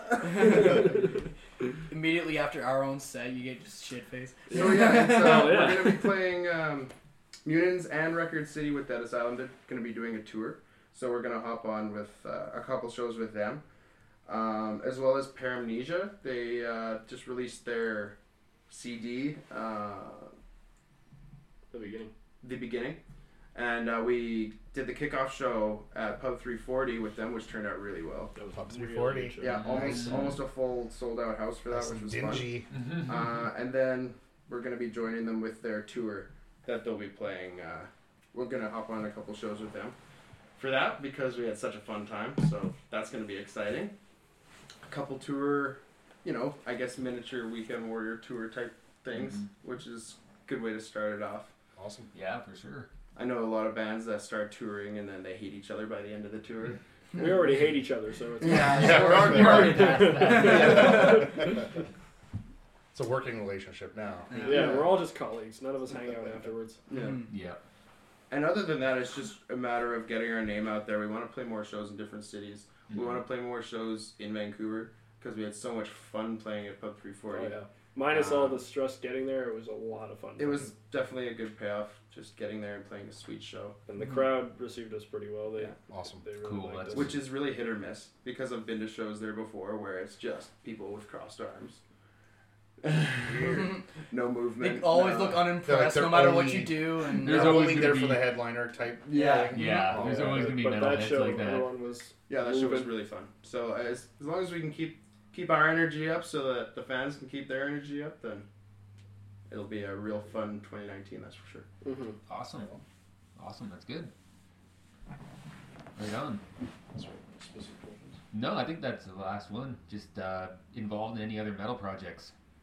Oh yeah. Well, it Oh, sounds yeah. like Oh, they're yeah. all involved. Yeah, right. So It's we some could kind talk about that for hours. of incestuous kind of thing going on over there.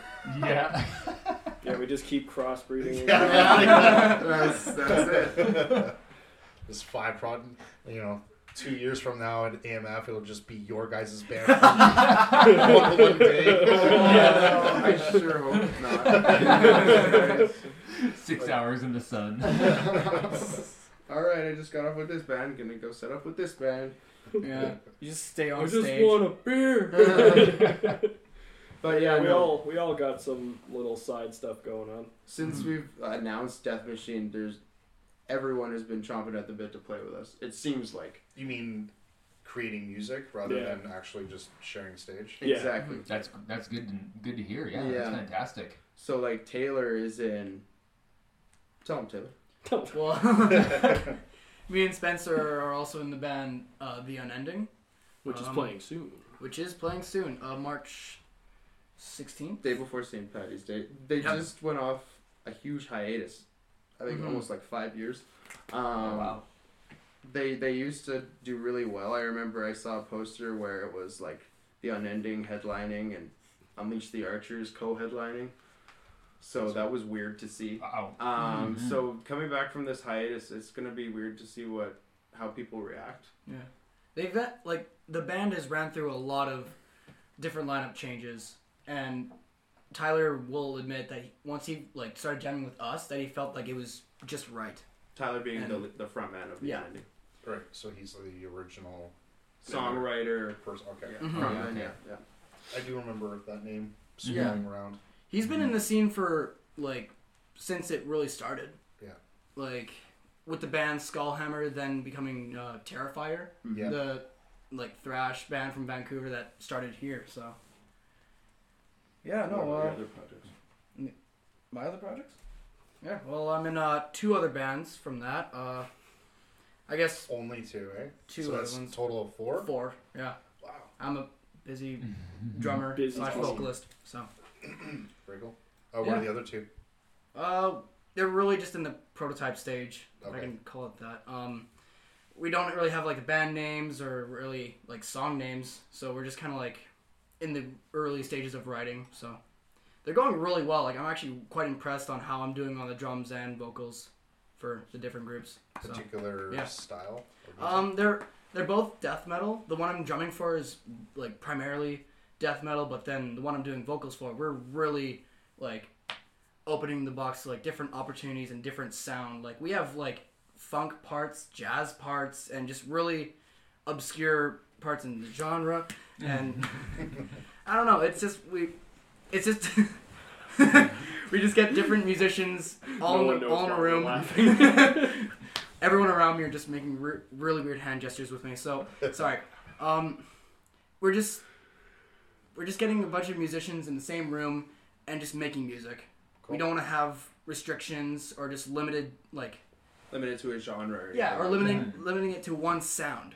And that's what's gonna make us really unique when we start playing live. And people are not gonna expect it. People may hate it because of it because they're not gonna they're gonna expect a death metal show and then end up listening to like soft vocals and funk parts and they're like think this is fucking That's- gay right like you know and just leave like honestly that's your thing if you don't like it that's you that's that? your thing you know Mm-hmm. Mm-hmm. A lot of but we like it so that's all that matters a lot of popular bands right now are popular because they take from different genres like archspire their vocalist is like he comes from rap.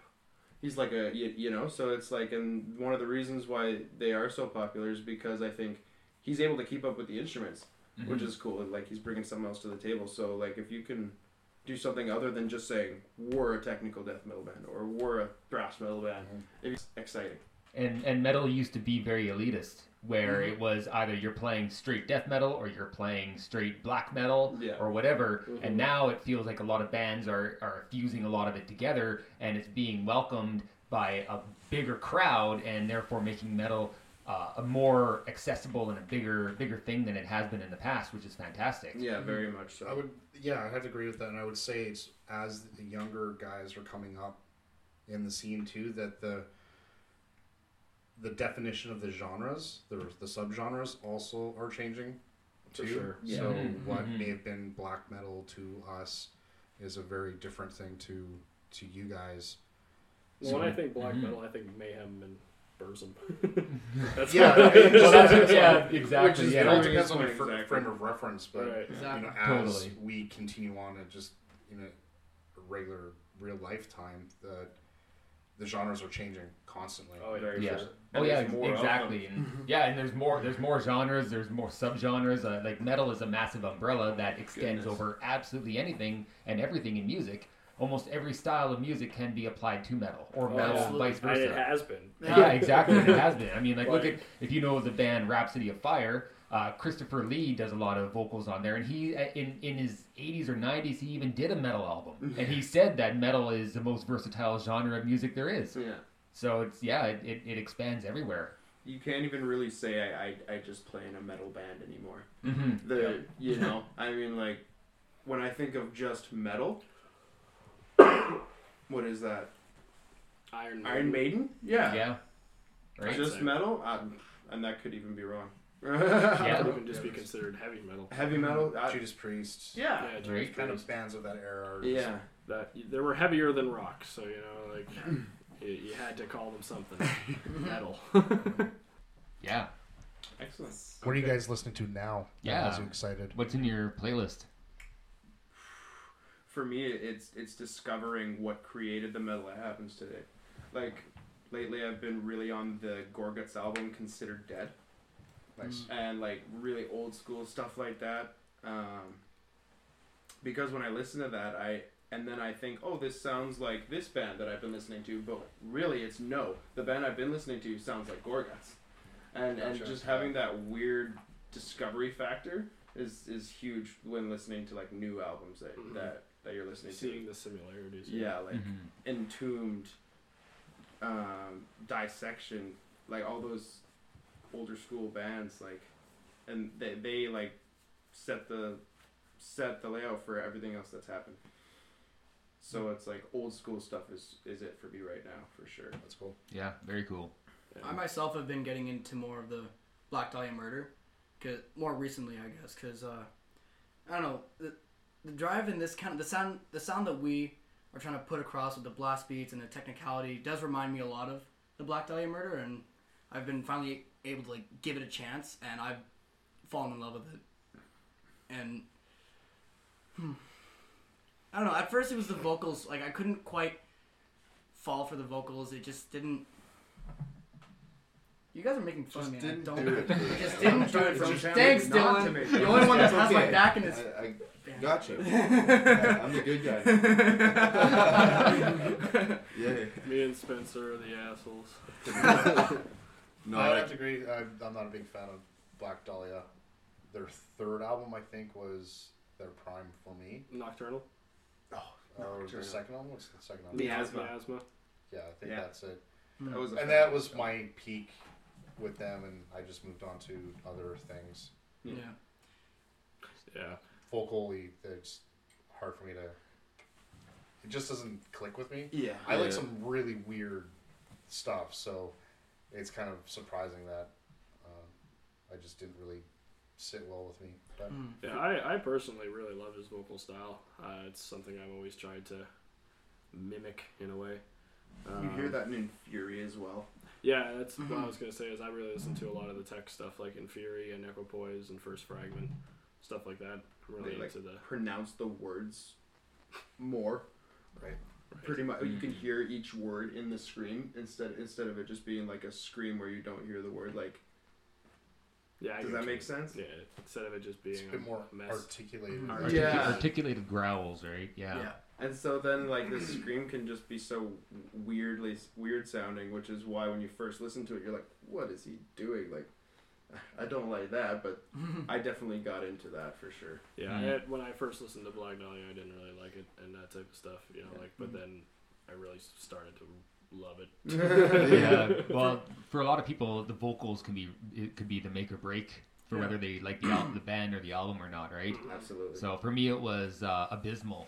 I, I quite enjoyed that album. Yeah, that's there's my a favorite lot of one. yeah, there's a lot of really catchy and intense songs on there that I heard them right away and was like, holy fuck, this is really good. and it was different. And yeah, yeah, it was. different from all the other albums that they released. I'd always given one of all of their albums at least one spin to see whether it's something that I could get into. But it was when that came out that I was like, "Holy fuck, this is actually really good." yeah. Um, but then their newest one came out, and I'm not not as big of a fan as I thought I was going to be. But yeah, that one album stood out for me. Yeah, yeah, I'm a I really like big Sniper fan Wolves. of like the first albums too. Like I, I they got me into Black Dahlia Murder like a good three years ago, um, but I'm still really like their first two albums a lot. But mostly people prefer like the third album or like the last album, like Nocturnal or Nightbringers, something like that. when they really But, uh, got popular was was Nocturnal Ritual, yeah, Deflorate Deflorate, yeah, was before Ritual. yeah. yeah, For me, like another reason why I wasn't so into it in the first place was just I like hearing dynamics throughout music and metal and like hearing like the high intensity and then the low parts and the groove and then going back and forth so you can like you can feel a difference in the music. Whereas like with um Nocturnal, it felt like it was the same the whole album through.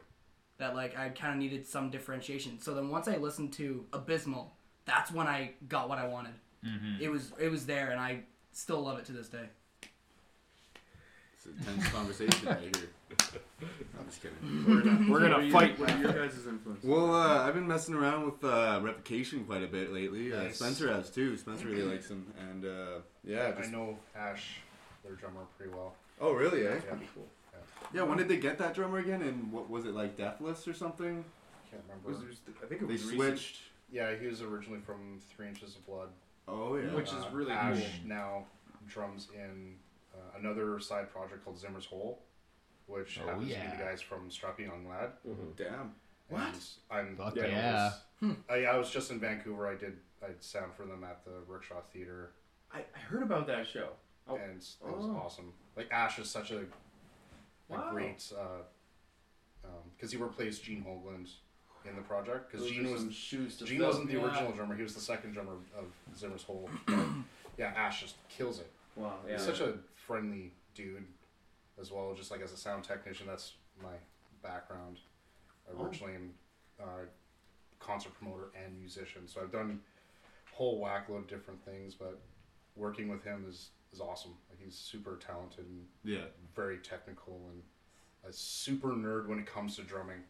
For Like it's sure. like he all wants to things. further himself uh, constantly. So that that I really respect about him. Yeah, he definitely fits in in that band pretty well for sure. They do some pretty crazy shit. So Yeah. That's amazing. yeah. Chandler? Well, like I said, Inferi, Equipoise, First Fragment are my kind of big influences right now. Um, they're, my, they're, they're my big influences for my other project that I'm in. I'm doing a little technical death metal thing with Spencer and another drummer named Jaden Wilson. And I have a EP written for that, but it's kind of on the back burner right now because Death Machine's kind of like the first priority. And uh, my main influences for that is definitely uh, those bands. But I think for Death Machine, influence wise, it's always been kind of Necrophagist and You got a little bit Black of Dahlia. death in there A little bit of death every Always a now and little then. bit of death. in there. Always a little bit, a little bit Slayer, you know. Yeah, it a well, little depends who's writing, right? if if uh, if I write the song, it's gonna sound more like single note rhythms and a lot of stuff Black like that. Um, but Dylan likes to do some weird chord type stuff sometimes. Very Revocation Mastodon. Yeah, I, I'm also like really old school too. Like I was always listening to like old Slayer and like Iron Maiden. Like I still listen to and stuff. And I I brought that to you guys like a while Yeah, ago. Like the yeah. old school. Like Mhm. even Metallica. Like old school Metallica is my shit for Old sure. school like, thrash. I love that. yeah, old school thrash. you can And, uh, definitely hear that in Dylan's solos. Uh, mine and Dylan's solos are really different. You know who's playing. Like, Yeah. I'm, I'm very much sweeping and tapping and all that stuff, and he's got the the bending and a lot of uh, Kirk Hammett. pentatonic scale runs and stuff like that. Yeah. Um, Yeah, but lately I've just kind of been like like I listen to a bit of Animals as Leaders now and Cool. stuff, and Yeah, I'm really cool. getting into the prog stuff. Um, since I'm in my other band, Indecipherable Noise, it's more of that style. So they've been kind of like take like like pulling me away from like just death metal, you know, like more into like the proggy stuff, trying to show me periphery and stuff. And, Mhm. I should mention uh, a big influence is also for my guitar playing alone is Allan Holdsworth and like Ron Jarzombek and Yeah, uh, guitar player uh, Guthrie Govan. Guitar players in that type that type of realm, you know, where they're just kind of like beyond human. Mm-hmm. I like to be influenced by those nice. guys. They don't do stuff that necessarily sounds good, but it's just But it so does. technically proficient that Well, Doesn't the thing Oh. is, is that it does sound. good. That's, I don't know what you mean. Sounds I horrible, haven't but it's heard really a bad sounding Guthrie Govan song or Allan Holdsworth. it's terrible. Yeah, they're but what do you guys use for gear wise? I'm such a gear nerd. I collect guitar pedals. So it's a, a actual addiction. Yeah. Oh, it's a, it's becoming a problem.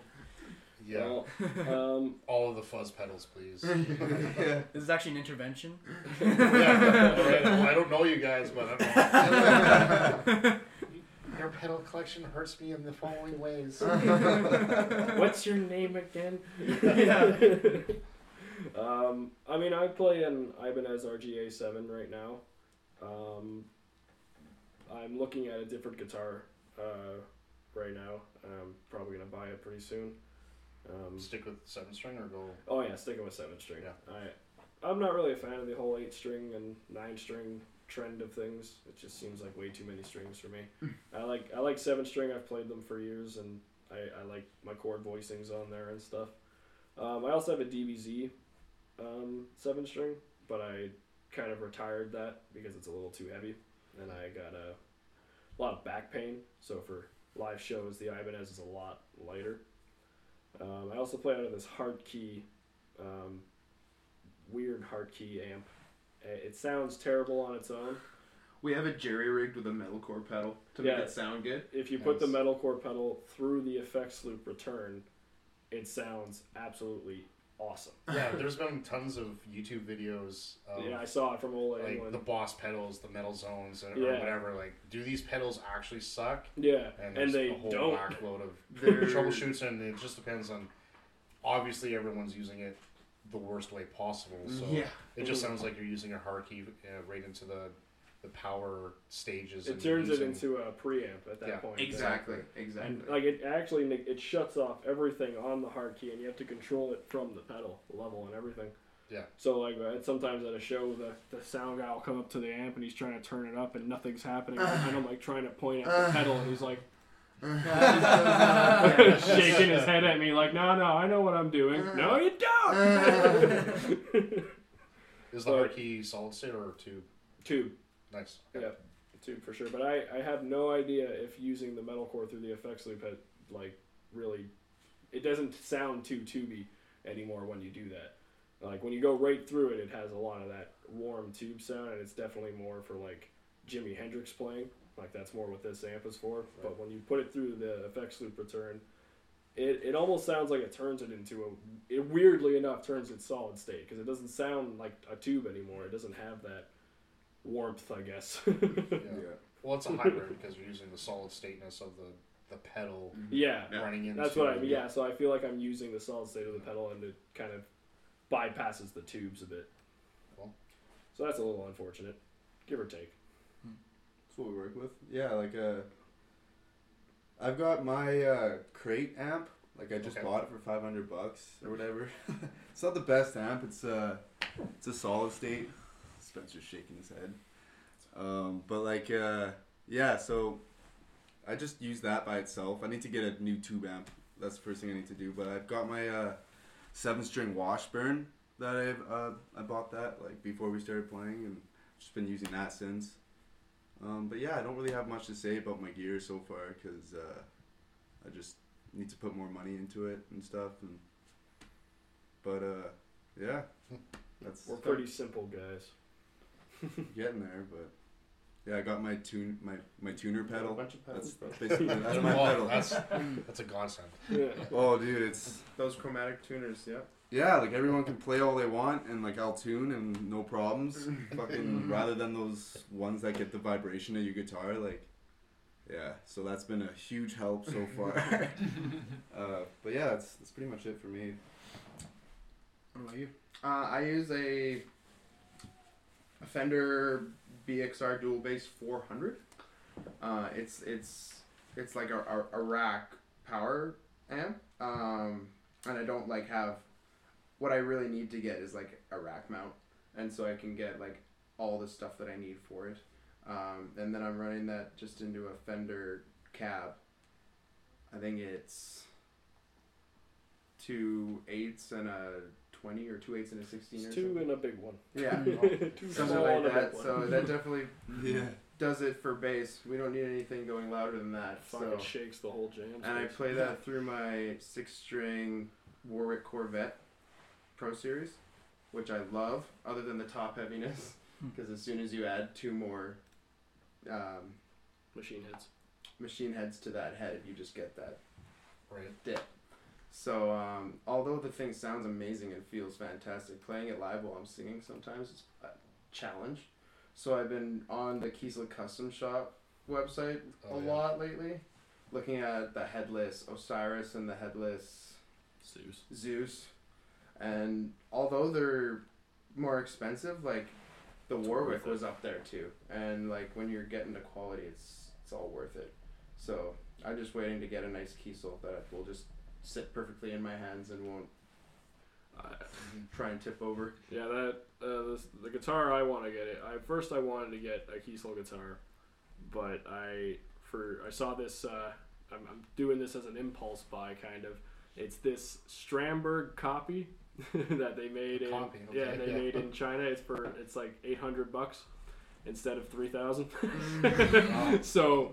Uh, it's headless and it, it's got the same shape. It even has the same neck contours that a Strandberg does.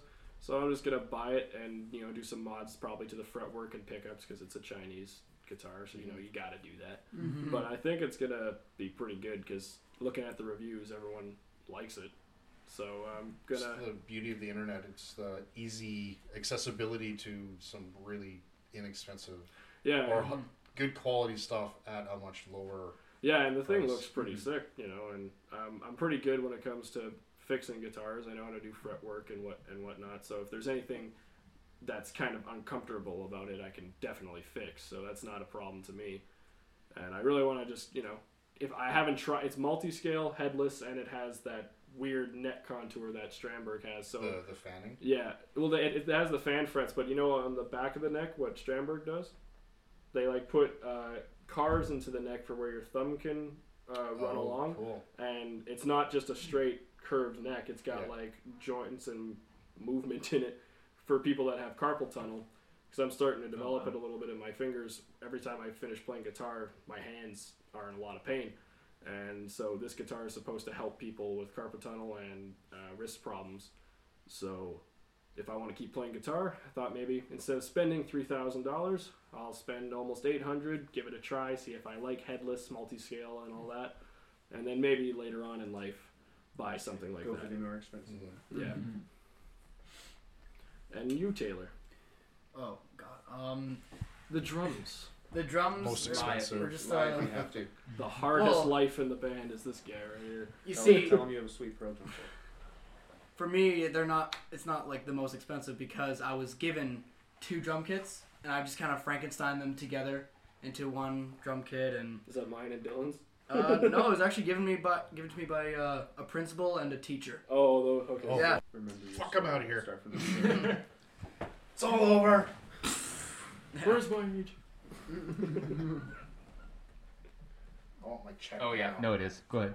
Oh god, I heard all that. Oh, So I take all of that back. I take back what I just said. So, Apologize yes. to all your moms for swearing at them. That's sorry.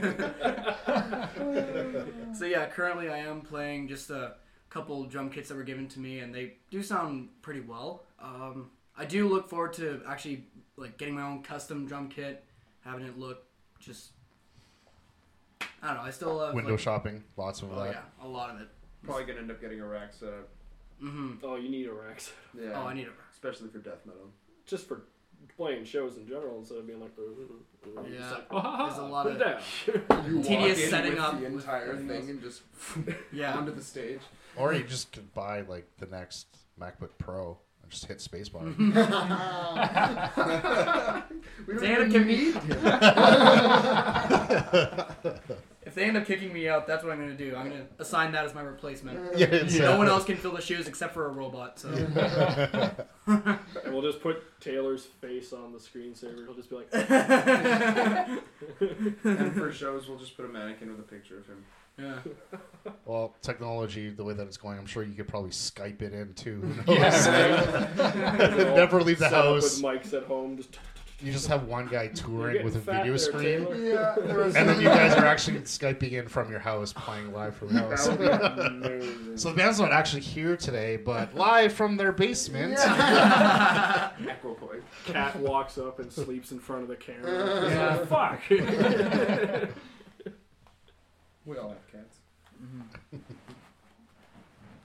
you're a metalhead, you own a cat It was, it was like or some kind Yeah. of animal.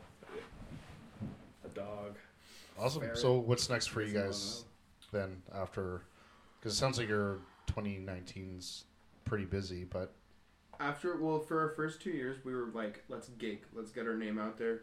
And uh, what we want to do in 2020 is a big tour. Hopefully. Well, not Uh, a big tour. but we want to tour BC. Canada. tour or something. Alberta. We want to tour Western Canada. at Canada. least. The Yeah. biggest tour. Um, Whole And, like- world tour. and this- Whole galaxy tour.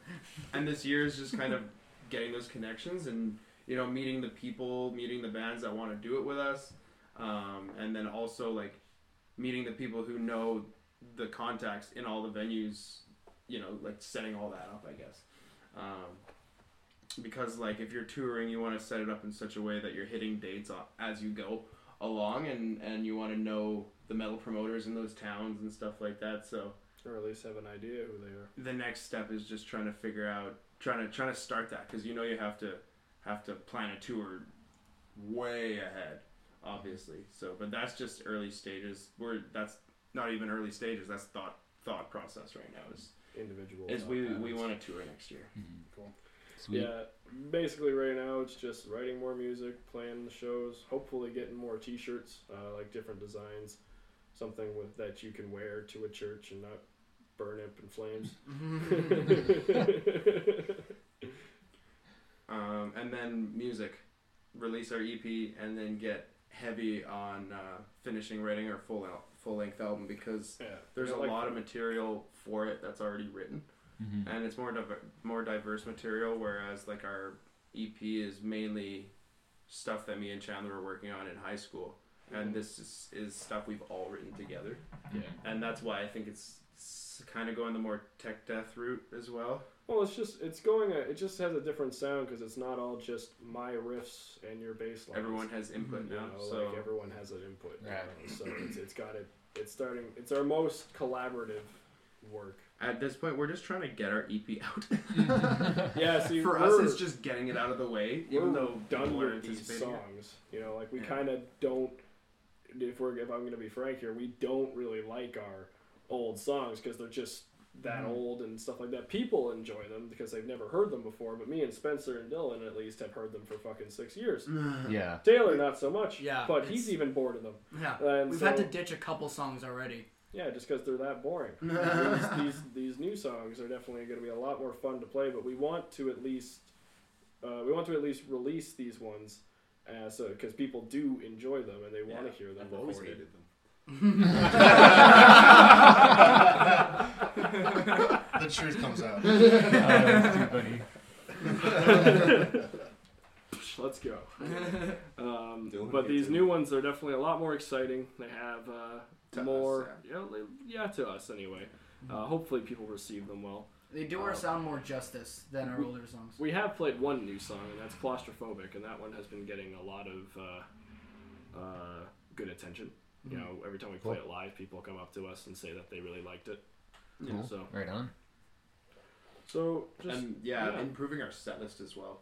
Mhm. Because Mhm. like as, uh, when we got established last year, we were like, okay, we need to get enough songs to play a set, mhm. and now we can really pick and choose our songs. We have like almost like twelve to fifteen songs to choose from. to choose from essentially. Yeah, So and it- other songs. it's nice being able to being written. refine your set list and really like, hey, I want to put this song in here and take this song out because Mhm. It'd be cool if we played this song immediately after this one. yeah, Yeah. fitting things together and also getting like what a lot of bands we like like Inferi does they have like stringed intros that will build up to the song and like we're definitely into that kind of thing Mhm. um, bridging songs together with with all types of like string samples like that And we have the technology to do it, so. yeah Mhm. We can rebuild them, make them Yeah. stronger than ever. So you guys will be adding strings and elements and, and Yeah, well, that's the plan triggering tracks or something like that. Yeah, the original songs when I because I wrote the songs originally in when I was when we were like in middle school and I was in my parents' basement and I just wanted a way to record so I had GarageBand and I was just writing songs and um, I was able to at the time add strings and stuff to them so all their songs originally do have uh, orchestral pieces to them because my background's in in music and classical music in general uh, so I, I, I wanted to try and add that kind of element to our music because that'd be a waste of learning all that music theory. uh, so we haven't been able to do that because of uh, technical difficulties. I guess we don't have the right uh, setups at the moment. But right now, we're really trying to improve our whole live show as a whole. We are all trying to get in-ear monitoring system set up so we have click tracks going so we're all in time yeah Right now, we just have Taylor with click tracks, and it's doing us fine for right now. But every now and then, it can get a little confusing where we're supposed to be. Because Um, with that, that means I am counting throughout the entire song. Mhm. And like And when the, when the parts when the drums cut out, I still need to keep a hi hat pulse. Or- Yeah, or, or, or something. ride something, you know, because like I can't just be like playing and you're like, am I? Yeah. and then I come in like like bar later, or just Yeah. it's, it's just doesn't make sense. So Mhm. we want us all to be able listening to one click source and have samples going out to the audience with uh, strings and whatnot. just to improve the live show as a whole Mhm. and make it just sound a little more full and fun. Mhm. So And- at the end, we just want everyone to have a good time and not hurt each other, but throw each other around. Yeah. Mhm. yeah, for sure. So we'll spend 2019 getting this all together. So once we start touring in like the new cities, they can really see Get that the we full package. Get the full experience. Yeah. Yeah, yeah, that's so awesome. it- it's gonna take a bit because you know it costs money, but we have a band account that we put our uh, money into, and whatever we make from shirts and stuff like that, it all goes into that. So all that stuff gets paid for by a band fund, so that makes it a little easier. hmm Um, We're basically just determined to see this thing through and make it work. yeah, Um, Awesome. We're all super dedicated to this. And To we, music in we, we, general. we want this we to wouldn't be happen. in so many other bands if we didn't want to have an outlet to create music with. Yeah. you know, exactly. like for sometimes sure. you don't have enough with just one. Band. Build, building that foundation ensures that it lasts in the long run too. Mhm. Yeah, yeah. It kind of feels like the the early days of of extreme metal altogether around here, where everybody knows each other and they're all for sure. in each other's bands and everything, trying to figure out who falls into what place. Well, look Yeah. at look at Cannibal Corpse. Uh, what what what band did they keep taking members from? Was it Monstrosity?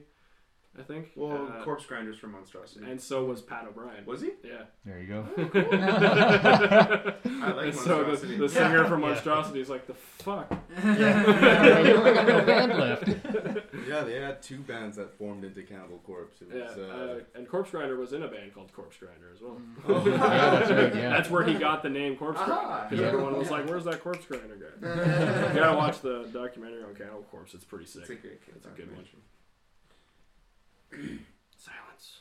Sweet. That it? No. Yeah. No, you Uh, got more questions? Yeah, just one more. So you guys touched on it a little bit earlier about the local music scene and some of the adversity that you've been facing. What kind of ideas do you have or thoughts um, that you could provide that would help change that? Or what ways do you think the scene could improve? Well, um, one thing for sure is that uh, like there's a good there's a good established basis or basis for bands to start. I think with with the promoter right now, Braden, he he's really welcoming. Like with Eden Echo, they're another local band that started six months or something ago. Something like that. They've played like four or five shows, and, and They're they're starting awesome, they're the starting to get recognized. It's it's really cool. Really And so it's like starting out as a band in the metal scene is what from our experience and from other bands' experiences we've seen in the past couple of years, it's like easy. If if you if you are dedicated to make music, the people around here will make it happen with you. Um, it's more getting from that point if you want to go further, getting there Yeah, it's up to you for sure.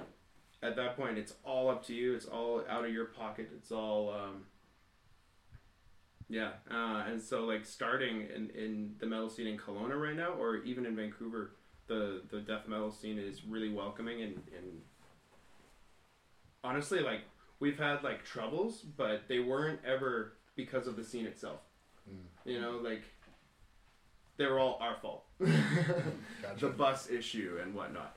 Um, if you're professional enough, then then it'll be easy to make your way through Kelowna. That's for Mhm. sure. Um, starting out as a band, at least I think, because it was easy for us. As soon as we Well- knew about it, it was easy. Well, what really happened, what got us noticed in the first place was we recorded the first song, Death Machine, that we have on our YouTube page, and Matt Depper from Apollyon shared it.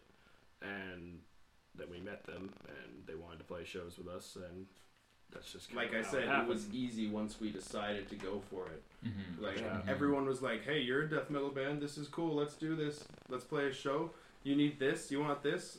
Yeah. Send me a mm-hmm. logo. You want a logo? I'll make a logo for you." Mm-hmm. It was just like, "Oh my goodness, all this stuff happening." Yeah, like our logo was done by Braden, Braden Yeah. Farr, and it's fucking awesome. Same with this Yeah. design right here. yeah, Yeah, it's like- yeah. as well. I can't even tell you how much everyone's helped us. Yeah, Sweet. And it's- that's what it's metal's all about is, is helping each other out and Absolutely. being welcoming to everybody into the scene, right? Yeah, It's like a big family, pretty much. Rule, Yeah, Rule totally. number one of entertainment: don't be a dick. Exactly. and, and everybody has a part too, whether it's playing in the band or being a fan or, or whatever, right? Yeah. yeah, everybody's got their own their own part in it as well. For sure, yeah, because without people coming there and listening to you, you have nothing. Yep, You know, exactly. You're not you're not number one. It's a it's a whole team. Yeah. Mhm. yeah. I Sweet. think that was my lingering question. Mm-hmm. Mm-hmm. Uh, do you think that metal is a phase or a lifestyle? Because lots of people join metal as a phase and then kind of dwindle out as their life changes or whatever else. And some people hold on to it for their whole life. It, it depends. It really sure. depends on the person. Like, um, I've been through musical phases of phases that I listen to, and I always end up coming back. Um, but when I started playing metal, and when we started this thing, like I'm gonna be playing metal for the rest of my life. There's not a doubt in my mind about that. But then, like, if if you're not like in it doing it, it's a little different. Like I I had a I had a rap phase. I had an electronic music phase. You know, I I've listened to like almost every type of music. Like and and when I do it, I get obsessed with it, and it's like all you want to listen to. So like when I'm listening to stuff, I go through phases. But when in terms of passion and what you want to do, I think a lot of the people that are in the bands playing the music are going to be doing it for a while. I have the same issue too. I figure out a some kind of subgenre, and then I Mhm. explore the hell And out of it. all over. I, you know, Yeah. I'm a big Deftones fan, of course. Yeah, Uh, for I sure. shouldn't say of course, but I'm a huge Deftones fan, and just kind of picking out where they've gone as artists and looking up in like Wikipedia c- claims that they're slightly that the shoegaze is one of their sub subgenres. I'm like, what the heck is this shoegaze stuff? And then click on that, and then apparently it goes back to Four the hours later. 80s. I'm like, okay, Yeah. well Yeah. now I have a list of 30 bands that I I, have a to body of listen work to. to get through. yeah.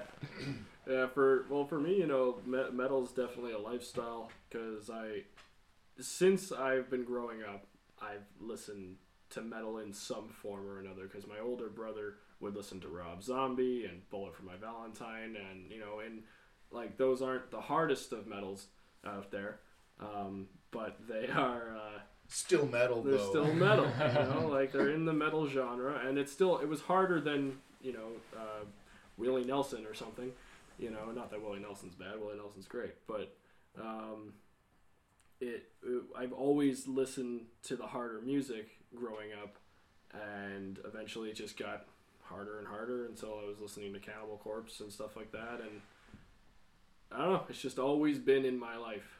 It's And- based on what you're subject to early. Mhm. I, I know a lot of totally. people who like music where it's it's upfront in your face like uh, it talks it, it talks about um, subjects that are super hard Taboo. to touch on and like like a lot of um, early uh, gangster rap and stuff.